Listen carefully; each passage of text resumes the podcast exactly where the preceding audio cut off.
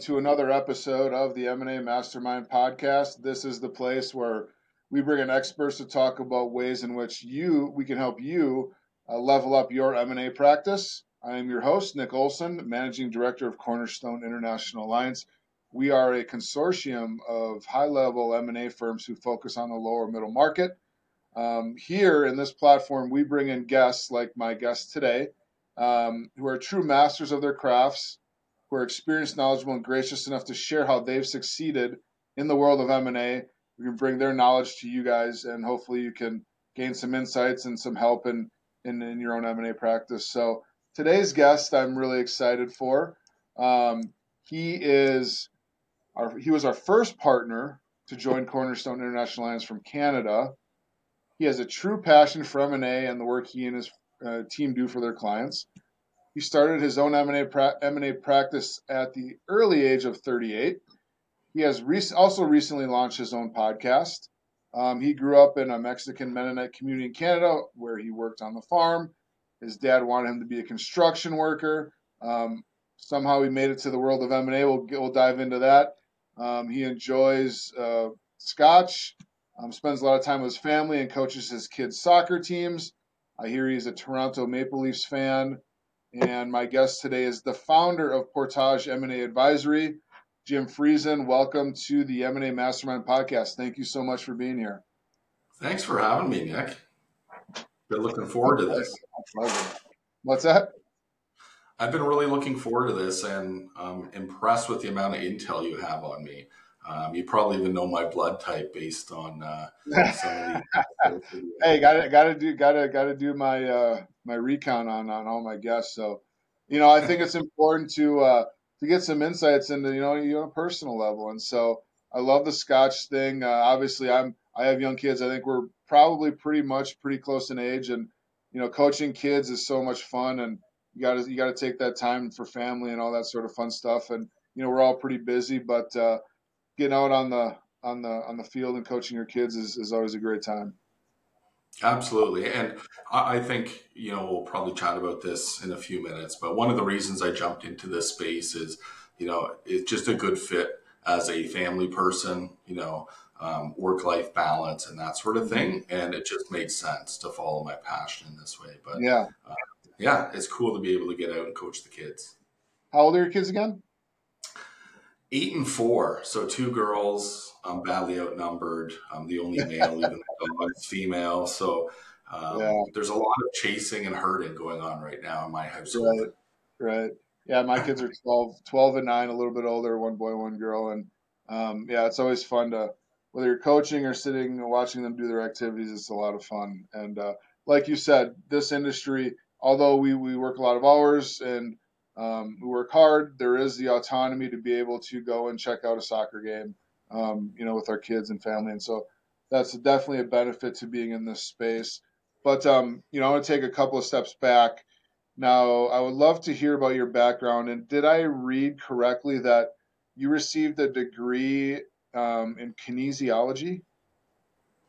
That that was the first degree that uh, um, I achieved. It was my passion for sports, and I really wanted to pursue a career in coaching, mm-hmm. and that, that's where it all started for me. Yeah, that's that's amazing. You go from kinesiology, then you go into finance. I think. Um, how did how did that transit? Like you go to that to finance. Like why and how? yeah, you know, it's a good question. I I think um, you know, growing up, I played a lot of sports and I was fascinated with coaching and sports psychology and biomechanics and how bodies move. And it was a fascination I had. And when I went to university and started, I really, I really thought I may want one day to be a coach and wasn't 100% mm. sure what to do. But um, I also was taking some business courses simultaneously. I grew up in a family business. So it's kind of following, I would say, my, my existing passion um, and eventually, as I got closer to that fourth year, talking to more and more of the coaches at university, a lot of them suggested, hey, you know what, you're better off following your business passion first and and using coaching as you know a passion project later in life and i thought long and hard about it business was also a passion of mine so i pivoted went into accounting and finance and uh, completed the CPA. Mm-hmm. Yeah, I, I, mean, I have a similar path. Um, you know, I was, I, I enjoy sports. I do enjoy sports. I played, you know, sports all through college and whatnot, and I wanted to get into sports marketing, and so that was my path, kind of like yours with kinesiology. I just, you know, obviously there's a business component to that as well, but, um, you know, you think what you want to do in college, and you fast forward, you know, almost 20 years now, um, which is crazy to think um, and what you you know what you end up doing is uh, is is vastly different. But you take all those things you've learned from your sports, you know, history, whether it's coaching or sports marketing or your playing years, and I think there's a lot of things that you learn there that you can really put into practice in your professional life. I mean, how has that helped you? Yeah, I, I think you're absolutely right. Um, similar to you, I, I, grew up playing ice hockey, indoor volleyball, beach volleyball, uh, and soccer. And even professionally, um, you know, when relocating to a different region, I was able to quickly network just through sport, right? I was able to join a men's league, play hockey, and it was amazing how many professionals I was able to meet. And and quite honestly, I think it fast tracked my ability to really make connections in that area.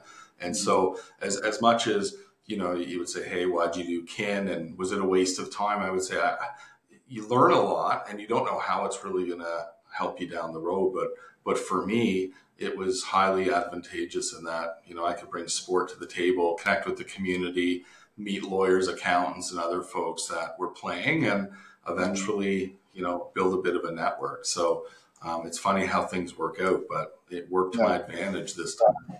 Yeah.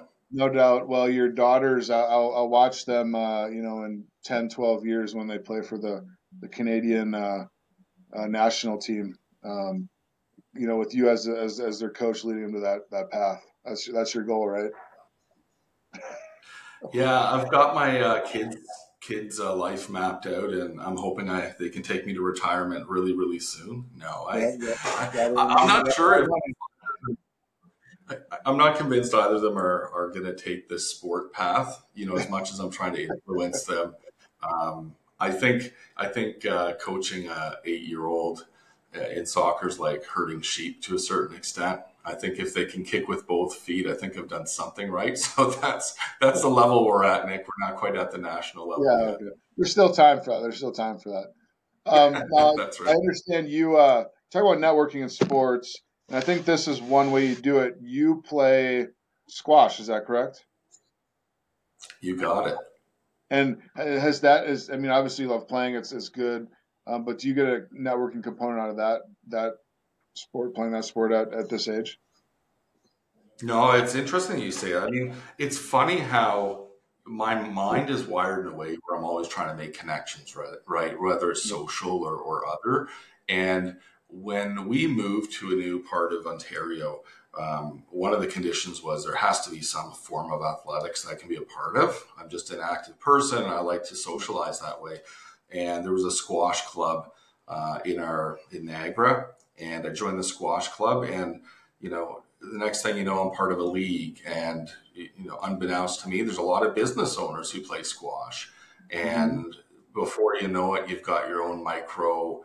Um, microcosm of, of different business owners and different professionals. And and you know of course people are asking you what you do and you're asking them what they do and you you look for opportunities to work together. And the next thing you know you know we've now got banners up in the squash club of portage. And it's been a really good recruitment tool for us for students because there's a lot of tournaments. And i never would have envisioned that this would evolve to the point where you know we're putting banners on a squash court and we've got co-op scoot students uh, scanning the the code and reaching out, seeing if uh, we're hiring. So it's funny how the evolution um, takes shape over time, but right.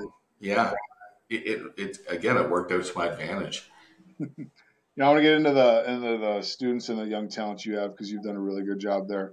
Um, but you talk about your squash club and networking and, and things like that, you know. And we and we recently just talked as a group uh, this past week about you know, referral sources and how important those are to us and the different strategies and the different ways you network and create those, you know, those uh, connections and trust with referral sources, whether it be, you know, attorneys or accountants or wealth, you know, wealth managers or whatever the case may be.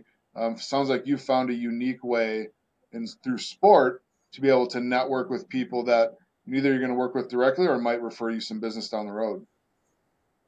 Absolutely, I, I think I think there's everyone comes with a different flavor and passion, right? And I think you can use it to your advantage. Um, there's a unique connection of of uh, between players who play the same sport. You know, if you're spending an hour with someone in a court and and after the match you sit down and you have a conversation, there's something unique to that, right? You're connecting at a deeper level. Um, right. And you know, at the same time, I'd say this sport is one where there's a lot of collaboration, and you know, it's very, it's very much, uh, you know, a game where you, you can play as hard as hard as you possibly move in the court, and then once you get outside of that, you have a beer together, and and it's quite wonderful that way. And you know, just sitting down, you get to meet people and say, "Hey, what is it that you do?" and um, you know, you, you look for ways to help one another, and it just slowly evolves, one person at a time, one match at a time. Um, and sometimes you don't even talk about it. Sometimes it's just more about people getting to know you and becomes relational. Um, and then I think just naturally as human beings, you say, Hey, I really like that person. I really trust that person. You know, if I can help them or if there's a way where, you know, we can do business together, that's fantastic. And that, that's, that's my general outlook. And, you know, when you talk about the younger folks that join our firm, whether they're interns or, or analysts, one of the things that we really try to impress upon them at an early age is listen, you got to start thinking about you know relationships, building a network, um, understanding w- what the true business drivers are. It's very much relationship based, and the sooner you start building uh, a network, the the sooner you build relationships with people who um, you can do business with back and forth. It's got to be mutual.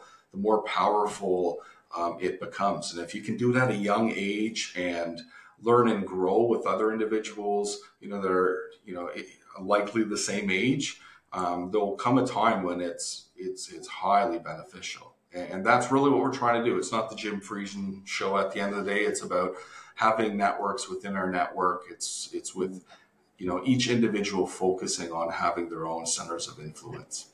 Yeah, and you know, like I said, we just recently talked about that, and you know, I was on a, a Zoom call the other day with a, a, a, M&A firm looking to join our group, and you know, I'm correlating as you're talking, like that is your your squash club um, really correlates well with Cornerstone International Alliance from a perspective of you got this network now of people who you can trust and work with and learn from. And, you know, if you weren't that person that wanted to connect with other people, you wanted to, you know, we say, you know, the problem that we fix and solve is isolation, like in this industry. You know, you can just be head down, focus on your firm and your group and getting your deals done and when you look up, it's like, you know, I don't have a professional network within my space. And so being a part of a group like Cornerstone International Alliance really creates that for you naturally and organically. Plus, it gives you opportunity to, you know, kind of come up for air a little bit and then have a conversation with someone from a different firm that's doing what you're doing, you know, and and you can, you know, have a question or experience share or learning from them. And so I think, you know, the power of networking and connection is huge. I think that's, you know, would you would you agree that that's one of the reasons and benefits of, of you being a part of our group? 100%. I, I, I really do believe that business is about relationships. It's about mm-hmm. um, keeping your eyes wide open and understanding the opportunities around you. You know, things change every day. And I think one of the one of the reasons that made me really excited about joining Cornerstone is you know, it's hard to have certain conversations with competitors, you know, who are in your right. geography, right? And I'm part of a few business groups where, where we're very open and candid about, you know, you know, how to grow your business and this sort of thing. But you have to be careful too, because you may be talking to a competitor. And what I really love about Cornerstone is you've got people across the globe. You've got you've got people in your country they're not direct competitors, they're, but they're people who are experiencing the same challenges that you're experiencing. They're they're thinking about the same things that you're thinking. And when you're trying to grow a firm, having a conversation about, hey, how are you growing your firm? How are you how are you finding good folks? what does your business model look like? Um, are you having a tough year? You know, have interest rates affected your deal flow? These are things that keep us up at night.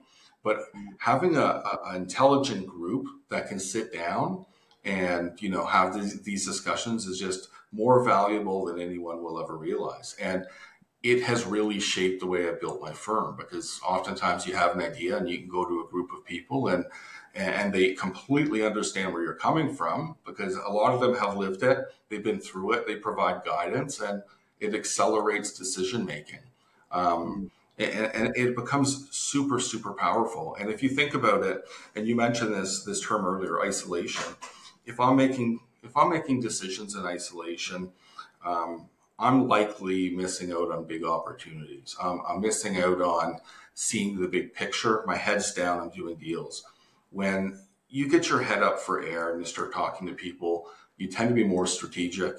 You tend to, you know, be a little more grounded in your decision making. And I think that's really what, you know, business owners need to succeed. They, they need those other supports. They need other guidance. They need to be able to rebound information off of um, other folks who really get them. And that's that's what the association has really uh, provided me with, I would say. Mm-hmm. Yeah, no, I appreciate that, and that's really the goal for me um, in in Cornerstone is to do exactly what you just said. Um, we want to bring great people together.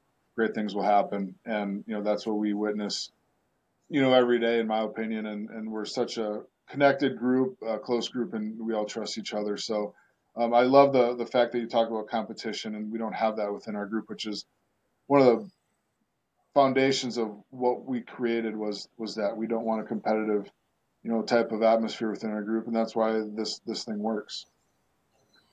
Yeah, and I and I would say too, you know, everyone who is part of the association um, really wants everyone to succeed, and we all believe there's lots of business. I think we're just trying to navigate this journey together. We're trying to figure out what the next big opportunity is. We're we're talking about industries. We're talking about you know some challenges that we may want to look out for. You know, it's these sorts of conversations that's really valuable. And I think if it were competitive, there wouldn't be you know as much information sharing. Um, it wouldn't be as productive. I mean, you know this, Nick. We talk about you know the CRM and the tools we have in our toolbox. We can talk about our engagement agreements and you know what sort of clauses are really important and relevant. We talk about what profile of, of people we need on our team. We talk about you know the business structure, the fee the fee structure that we charge. All of these things um, are are really important to a business owner. And for me to be able to you know, get an opinion from someone in Europe, in the UK, and see what their market can bear and, and what their deal structure is. And then talk to folks, numerous folks across the US and other folks in Canada. I mean, it gives me a good good understanding of what's really going going on in the world. And I think it has also made me realize there's a lot more consistency. There's a lot more best practices that are very consistent across the globe. Um, and sometimes you just need to be aware of what these best practices are and that's that's really what I've learned is sometimes you think you're doing the right thing and you realize other people are doing things differently and it's more effective and you just got to take it. Yeah. Yeah. The information that's shared and, you know, we say we're a, non-judgmental zone and I think, you know, atmosphere and we think we really have that, you know, we just listen and learn and consume what we can and want and implement what makes sense for us at a high level. But, um, you know, you, so you joined, you know, I want to get back to Portage and because you've done an amazing job, you know, you talked about growing your firm and um, others in our group, and we have a lot of different structures. I say this all the time. We have 26 firms currently, and we're growing. You know, we have 26 ways of doing this thing. You know, running an M&A practice. And so, you know, I find it. Um, you were one of the first firms that came on when I started with Cornerstone, and our first member in Canada. Um, I think our second international member. And so, um, you know, when you when you started, you know, back when you joined, kind of paint the picture of from a from a per person, you know, perspective and where you were um, from deal size. And I was like, when you started Portage, was it how many years ago was it? Five or five six years ago. Yeah, yeah. Um, what is what is that? What does your firm look like when you founded it five years ago? Well, I mean, it started with me having a conversation with my wife and saying, "Hey, listen, I'm thinking of leaving, you know, a very stable job at a large accounting firm where, you know, I'm getting to the top and I'm making good money and there's lots of stability." And the conversation went something like this, you know, I'm following my passion and you know, I really believe there's an opportunity. And she said, yeah, you want to sleep inside or outside? You know, that's kind of, you know, how it, how it played out. Thankfully, uh, she left the door open and I could sleep inside. But, you know, there was a risk, right? There's a risk leaving a good, stable opportunity. And what I was seeing, Nick, at the time was, you know, large accounting firms and investment banks were focusing on much larger businesses and that's where the, all the attention was given. And the lower mid market was being, in my opinion, neglected. And I was seeing a wave of people who needed who needed a way to get out of their business, um, not get out of their business, but you know, to have a, successful retirement. And for for many people, as you know, you know, most of their wealth is in their business, and if they have no exit option, you know, what, what do things look like? And I went through that on a personal level where you know, my dad had family business. Um, we worked in the business growing up. I went off and did my thing. My siblings went off and did their their thing as well. The time came when he he called me and said, "Listen, I have a medical issue, and I can't continue operating. What do I do?" And I was out Western Canada at the time, so I wasn't uh, near where my dad was located. And I called uh, some other folks in Toronto um, that were part of our firm. I said, "Can you help?" and they said, "Listen, your dad's your dad's business is too small, and we just can't help." And I called around. I did searching. I did everything that you know most people would do to help their parent. Um, talked to the accountant. We we made a few phone calls, but nothing came to fruition. And I think through this process, it made me realize, you know, there, there's an opportunity to help people in a very meaningful way and it became my passion project and i realized at that point that this is something i wanted to do. So the next hurdle was let's convince the wife that you know this is going to be financially feasible. Um, and then day one you know we're a startup we're bootstrapping it we're we're trying to figure out why more firms aren't operating the lower mid market and you know it, it's trying to create stability trying to understand um, really how to set up a practices that a practice that you know um, is sustainable is going to continue to grow. So that that was day one. It's very it was a lean machine, I would say. Yeah, you know, and yeah, you say uh, definitely taking a leap of faith there for sure. And um, so you start Portage. Um, you know, you had uh, correct me if I'm wrong. When you started, did you have four people? It was less than that. I, I think early on, it was myself and uh, in a, in an assistant, um, and yeah. I was the practitioner, marketing person. They helped coordinate my calendar, etc.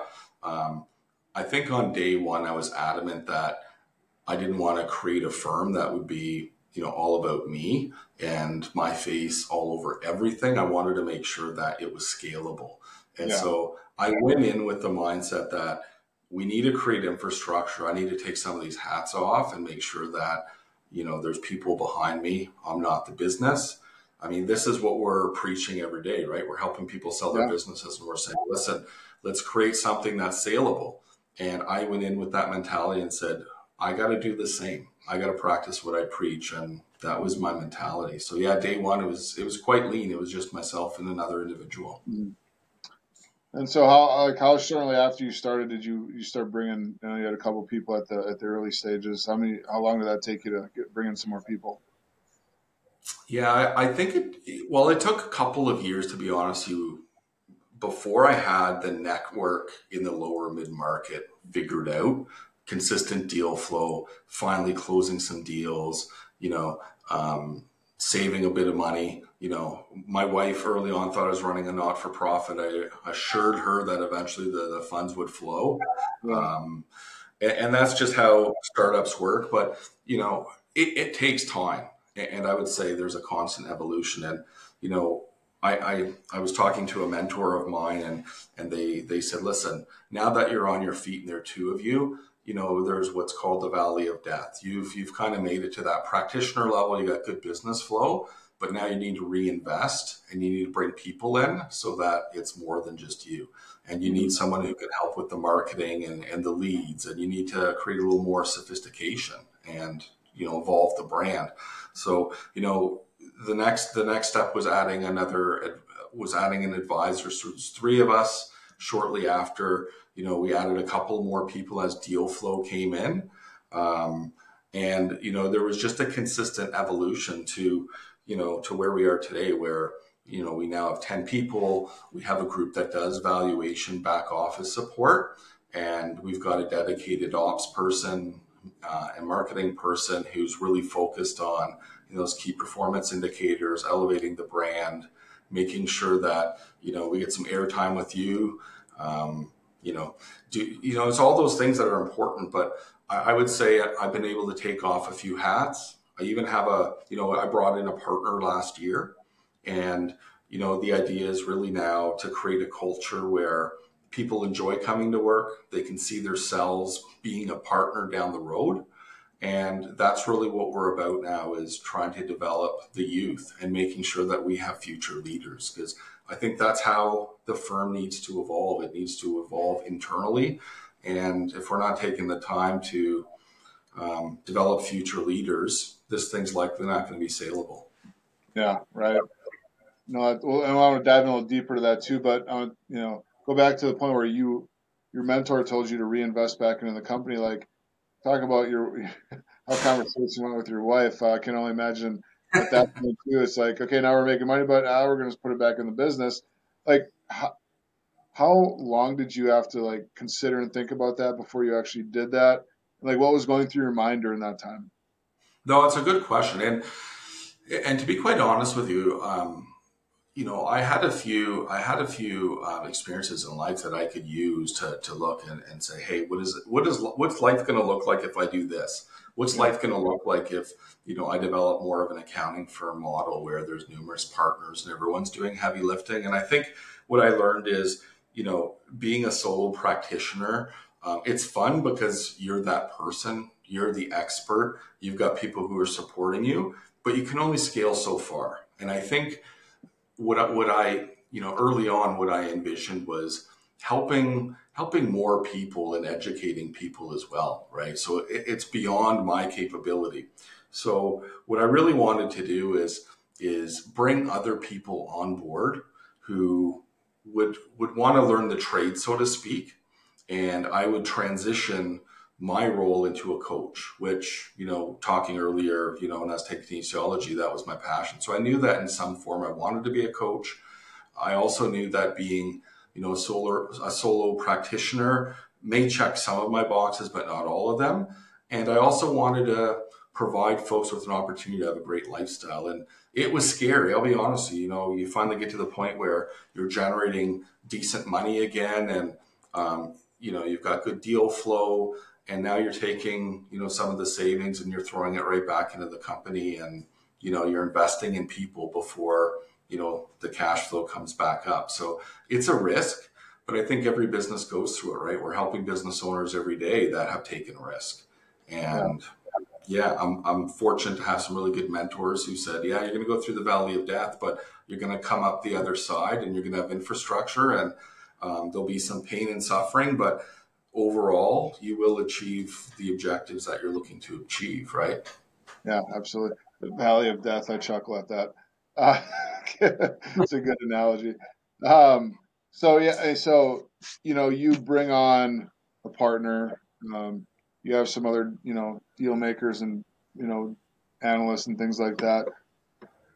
Uh, what did you when you were building your team? Like you said, you now have ten people. You started with two. You now have ten. Um, you know what kind of people were you looking for to bring into your company? You know, obviously talent is important, but I'm sure culture plays a role in that, and just the personality type of people you wanted to work with. Um, so I guess what what kind of person when you went through that process of hiring these individuals were you looking for?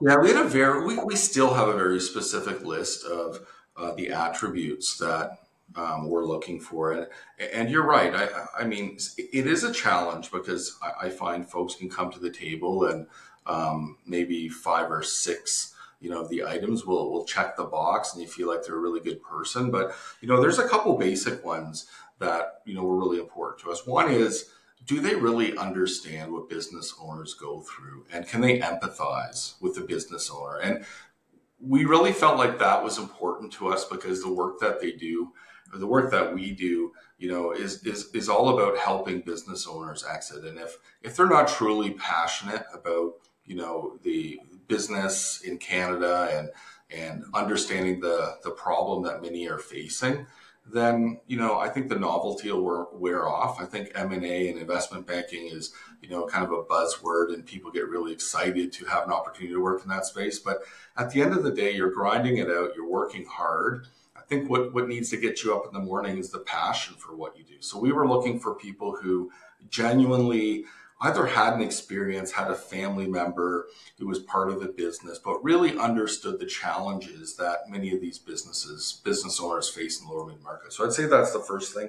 The second thing is kind of the, the, the beer rule, which is if you can't sit down and have a conversation with the individual over a beer, they're probably not going to be a good fit for our culture. We're very collaborative. We're very open. We will sit around a boardroom and discuss uh, different engagements and say, is this a good fit for us? And we need everyone to have a voice. We're going to be respectful of everyone at the table. But, you know, if someone doesn't fit that culture and doesn't feel like they're interested in, in contributing or, or being collaborative, it, it's just not going to work. So, you know, that, that's, I would say those are the two big pieces. Obviously, work ethic is important. Um, you know, when you get into the space, you mentioned earlier, there are a lot of hours, but when when you're following your passion and you're working to a common goal, you know, all of that other stuff goes away. And so, you know, we're looking for people who wanted to celebrate wins as a team and not necessarily work as individuals and people who also want to take the firm to a new level. So at the end of the day, it's again, it's, you know, it's not about me. It's not about the other partner. It's about us helping people achieve, you know, their ambitions in life too. And if their if their goals are aligned, you know, with respect to what they want to achieve in the M and A world, and they want to help business owners, hey, we're all ears. Yeah, that's very well said. And I'm going to use the beer rule in in the future because.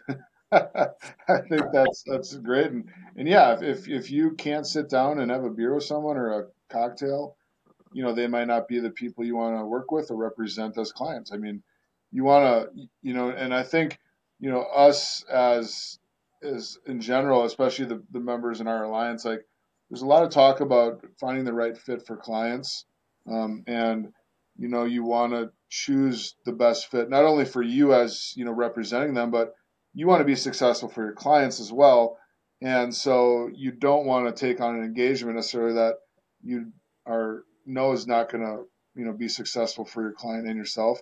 Um, you know, you want to be able to say no to those opportunities and find find deals and opportunities that you know are slant, you know, are good fits. And so, kind of talk about that a little bit. Like, how do you, you know, talk about finding the right fit for your your your, your team, but also clients is this kind of similar.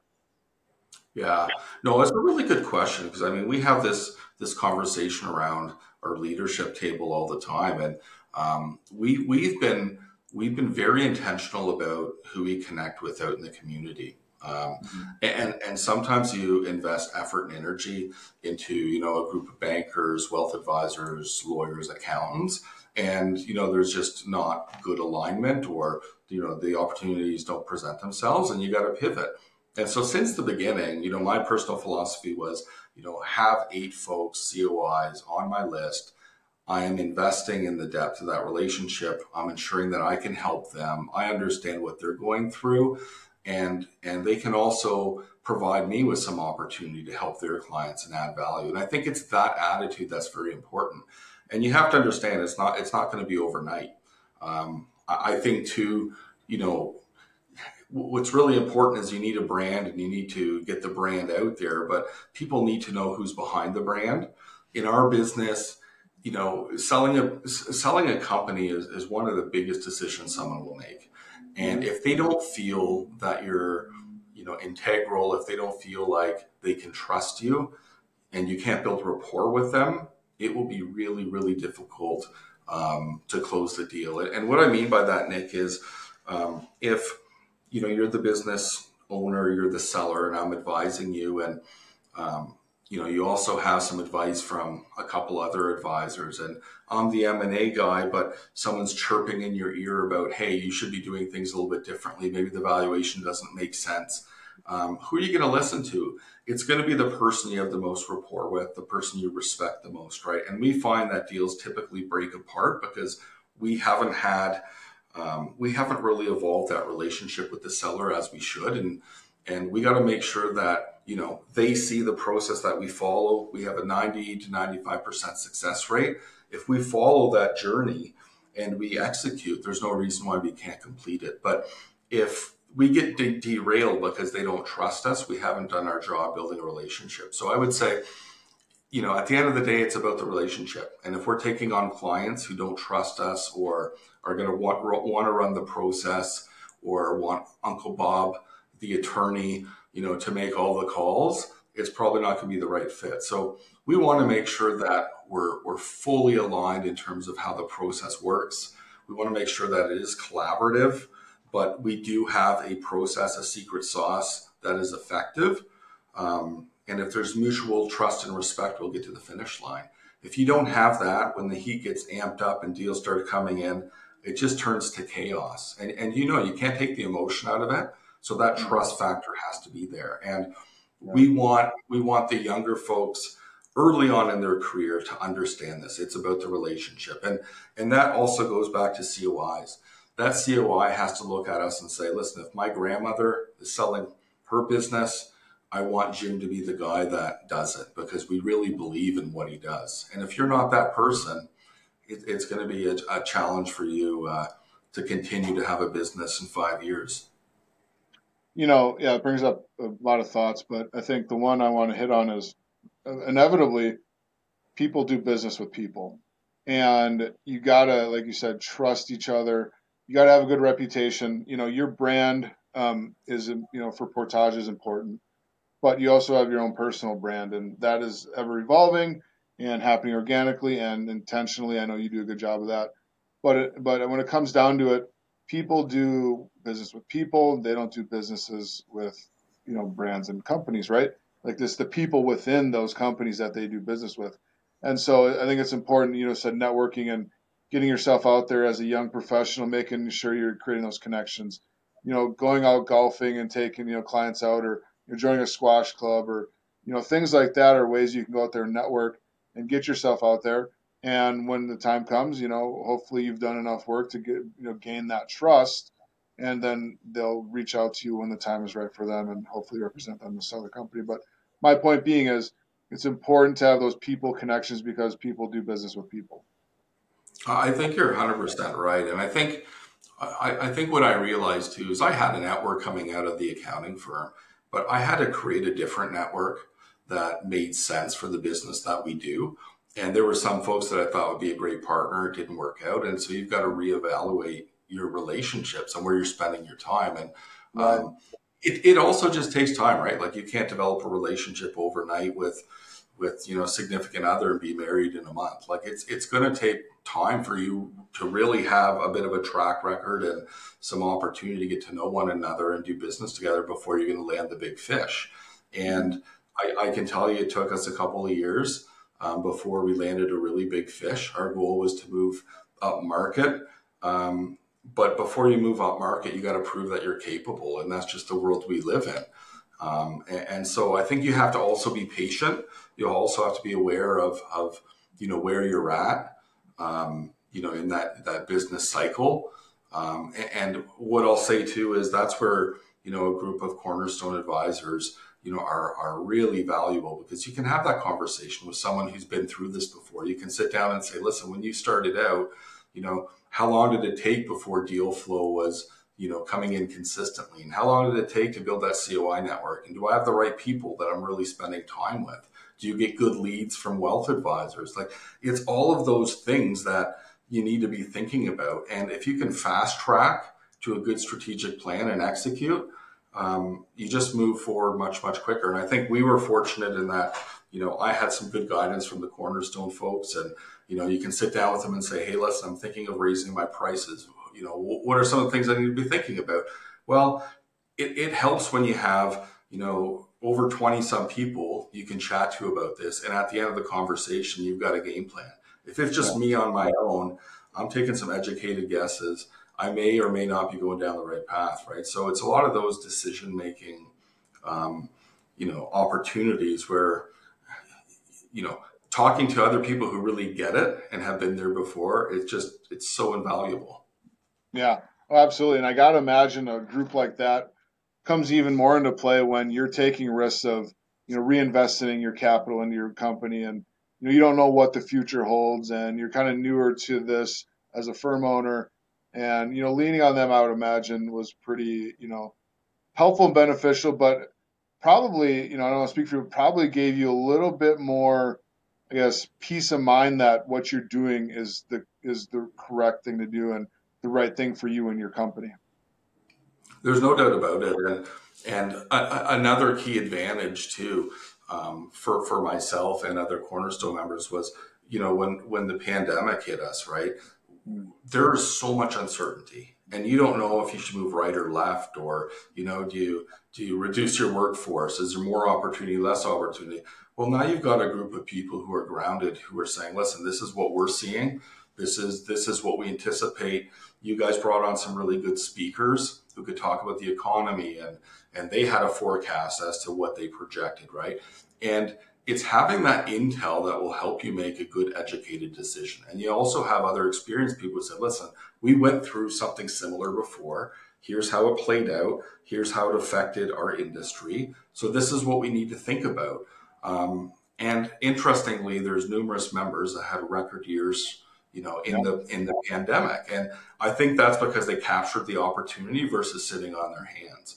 And we, we were no different during the pandemic, Nick. As you know, we decided to put our foot on the gas pedal, do more marketing. Um, we were hopeful that our competitors were complacent, and we decided to educate business owners and tell them about what we're seeing. And we were able to build, you know, a nice little pipeline of individuals. Said, "Hey, I heard your podcast on you know what's going on in the economy. Would love to talk to you about selling my business. And you know, we turn that um, unfortunate uh, time frame into an opportunity, and that's because you know we had good discussions at Cornerstone, and we talked about you know what different people are doing. But without those discussions, you know, I may have been like my competitor, where I'm sitting in my hands and saying, "Let's wait for this to pass, and then we can make a decision." Right. So um, you, you can see that obviously having the voice of reason and the voice in numbers is really important. Yeah. Yeah. And I, yeah, absolutely. I mean, I remember going through that and, you know, and seeing what everyone was doing. And I, I, I thought I would, I would echo the same thing. You, you know, found comfort in what others were doing or not doing, you know, and you could feel good about the path that you're taking based on what others are doing and, and, and things like that. Um, you know, and, one thing we do is is we create you know mastermind discussions on a regular basis, and um, you know you have some younger talent in your in your group, and I know continuing education is very important to you. I think it's you know one of your main objectives in you know retaining these these these great people. Um, you know, what is your plan and focus as far as educating you know the people that come into your firm and making sure they understand the business and how you guys do things and how to work with clients and you know and everything that comes with that yeah i'm a firm believer as you know in, in education. I, I, think a lot of folks when they do come to us you know their formal education you know has already taken place. Yeah. um, you know and what we're really trying to do is is expose them to how m&a is done in the lower mid-market. And i think I think they hear my voice chirping in their ear quite a bit. But sometimes what, what we find more relevant is is them talking to people who are doing the same things that they're working on, right? Um, I remember when when I was an analyst early on, working for a large company. I was in finance, and I learned so much by talking to the person beside me who was you know learning to who was much more advanced in excel than i was and we would share little tips and tricks right and you know the environment's a little different in that we're only in the office twice a week. So, so you know, what we're trying to do is ensure that they're connecting with other analysts, with other professionals, other M and A folks who are going through similar uh, learning experiences. So that's the beauty, I think, of having the mastermind and having you know, uh, folks connect at different levels. I know the principal meetings are important for me, but there's also valuation meetings. And I know our valuation folks get plugged in and they get to talk about, you know, their particular specialization. I know the analysts also have a call. And this is typically where, you know, they get to sit down and say, hey, listen, like, what are you guys seeing? Um, what, what are some of the challenges you're seeing on your end with respect to building out a CIM or a teaser? And they're talking about the stuff that I necessarily, I, I don't necessarily can add much value to at this point in my career. You know, I have some ideas, but these kids are much more advanced. And I think, I think it's just, it, it's those, those pieces, those connections that are really important. And if, they can, if they can realize that there are other people around the world doing what they're doing and, and they can brainstorm together and find better ways of doing things, they're going to feel like A, they've added value to the firm, they've added value to the clients, uh, and B, you know, they're being challenged in the workplace. If they're just copying and duplicating everything we've done, they're not really changing it. It's almost like being in a manufacturing facility where you take widget A, you, you put it on the press, and out comes B, right? And we know we know this generation needs to be challenged, especially folks in our space they need challenge, they're ambitious, and they need to connect. So if we're not giving them uh, those opportunities, they're going to go elsewhere. And you know, every every M and A firm that's part of Cornerstone has youth. They have individuals who are doing what we do. So I think it would be unfortunate if we didn't connect them. So I would say that's one of the things that I get really good feedback. They get super excited too when they get to connect with someone you know, outside the region. Yep, absolutely. Could not agree with you more, and that's why we created Cornerstone International Alliances to connect people who do the same sim, similar things, and and they can learn from each other, and we can help guide that that learning path. So, um, Jim, just on that point, I mean, I don't I don't want to paint an entirely ro- rosy picture in terms of the M and A space. I mean, there's ups and downs. There's there's challenges that I've faced. There's challenges that everyone will face. I was talking to another Cornerstone member yesterday, and we have we have an hourly call booked where we can talk about you know certain intel more specific to our country. And um, you know they shared with me that they had a very challenging year um, the previous year. And it was really difficult right? Um, there were things that were just out of their control and in business was tough. And you know we we also found the beginning of this year to be very challenging right? And we can sit down we can talk about those things. Well what specifically you know was creating those challenges in your mind? What did you do to overcome them? You know how can we support you? You know um, th- those things are really important to as a business owner. It's not always perfect, and you're always going to grow, and it's going to be perfect. You know, the growth, the growth does go up and down to a certain extent, and it, it's that support that becomes really valuable. Um, I know we've we've hit points in time, like I said earlier in the year, where things are really slow, and we were wondering, listen, are, is our process flawed? You know, are we doing something um, different than we did before? What are other people doing? Um, and sometimes you just need that reassurance that, hey, you've got a good game plan. There are some things out of your control. You might be able to make a couple tweaks, but it is what it is. And that support is really valuable. And even at the analyst level, what I'll say is, um, you know, especially for them, they're a little bit newer to the space. You know, if if there's setbacks, maybe a buyer leaves a deal or you know something blows up, they can connect with other folks who are in similar situations and talk about it and it, and it, you know it's good for mental health and it also helps them become aware that other people are dealing with this. And having that support is half the battle. It, it is a tough it's a tough game we play and having the support is, is, really important. Yeah and the whole process like you said there's a lot of ups and lots of downs a lot of highs some lows. Um, but you know and and when it comes to having those people that can like you said the mental health component even if it's just just venting a little bit like this is going on and you know it's just so invaluable in my opinion to have someone you can just reach out to and and commiserate a little bit on on those ups and those downs and and things like that. And so i mean truly you and your firms and all of us um, together are really what makes this alliance amazing.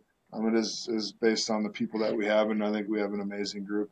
Uh, jim you and your team included so thank you so much for continuing to be active participants in our alliance. And thank you so much for joining me today. um, I, I learned a lot from you. Hopefully, others who who may be in your in your in your same position or you know in the same position you were five years ago, thinking, "Am I crazy to do this?"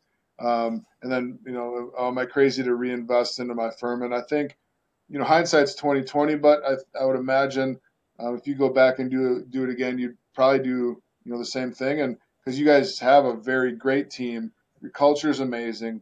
Um, I love working with all your your, your teammates and, and, and, people at Portage, and um, you guys are doing it the right way, in my opinion, and you guys are very successful. So kudos to you and taking those leaps of faith, and um, you know, taking uh, you know the advice of your mentors and others that you talk to to give you that you know that that that that um uh, that that uh positiveness of uh, what I'm doing is right, and so kudos to you. Great job. Um, thank you so much for uh, for joining us today.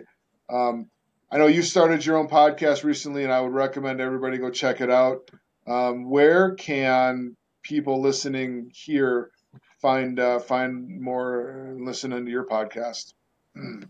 If, if, folks go to our website, uh, portagemaadvisory.com, um, all of our podcasts are lift, listed on our site in various formats. They can definitely uh, listen to them there. And I, I, do want to thank you, Nick, for having me. I, I genuinely um, believe that Cornerstone was was one of the big accelerants that helped us get to where we are today. And and you know, I I, I would never step out of the group because I feel like I'd be driving blind. I look mm-hmm. forward to the in person meetings. I I enjoy the guests that you guys bring on board and you know, without without this group, we wouldn't be what we are today. So thank you for having us. Appreciate it. Well, we're very grateful for you, and I appreciate you saying that. It means a lot to me and us, and um, we are better because of Portage and you. Um, so thank you for joining us.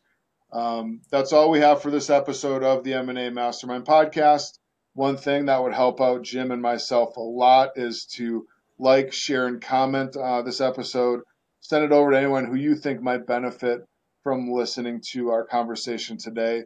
And um, go to our website, cornerstoneia.com slash podcast. That's where you can find all of our episodes as well.